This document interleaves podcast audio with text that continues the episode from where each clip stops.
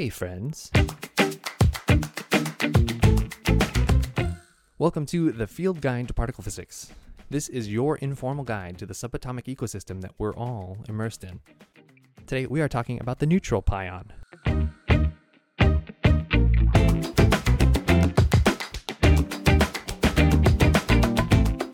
In many ways, the neutral pion, sometimes called the pi zero meson, is closely related to the charged pions. In others, the neutral pion is a truly bizarre little beast associated to nobody.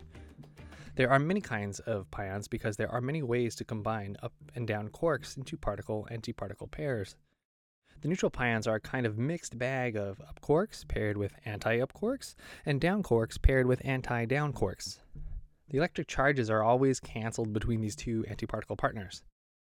The neutral pion is a great example of how antimatter isn't always a destructive thing.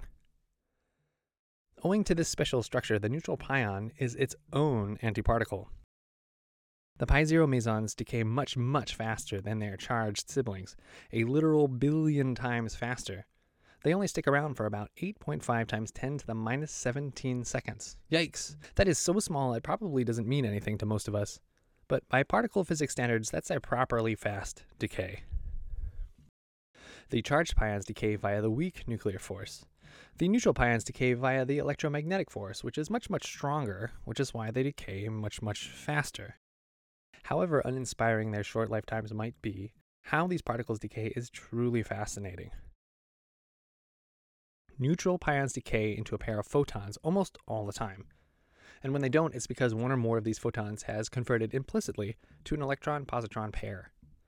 This decay happens because of the so called chiral anomaly, which is an extremely subtle feature of the laws of our universe. The chiral anomaly emerges as an event, or a blip, a moment in time, where the quarks that make up the neutral pion quantum mechanically convert into all kinds of quarks up, down, top, strange, bottom charm, whatever all at once. It's kind of reminiscent of that nuclear goo that's going on inside the pion or, or the proton. That goo collectively and cleanly self annihilates into a pair of photons, and it does so with remarkable efficiency. This is a purely quantum phenomena, which has a lot of real world consequences. The chiral anomaly depends on all the quarks all at once, even the ones that might be so heavy that we haven't seen them yet. And as it turns out, to correctly compute the measured pion lifetime, the total number of quark species must be six.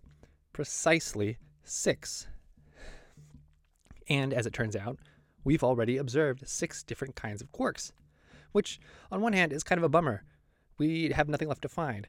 On the other hand, it's an amazing consistency check on the known laws of physics. It's how we know that our understanding of nature is at least on the right track. Because these neutral pions decay to photons of a very specific energy, they are extremely easy to look out for. Astronomers will routinely see them while looking into space. Pi zero decays are often associated with supernovae, that is, exploding stars, which suggests two things.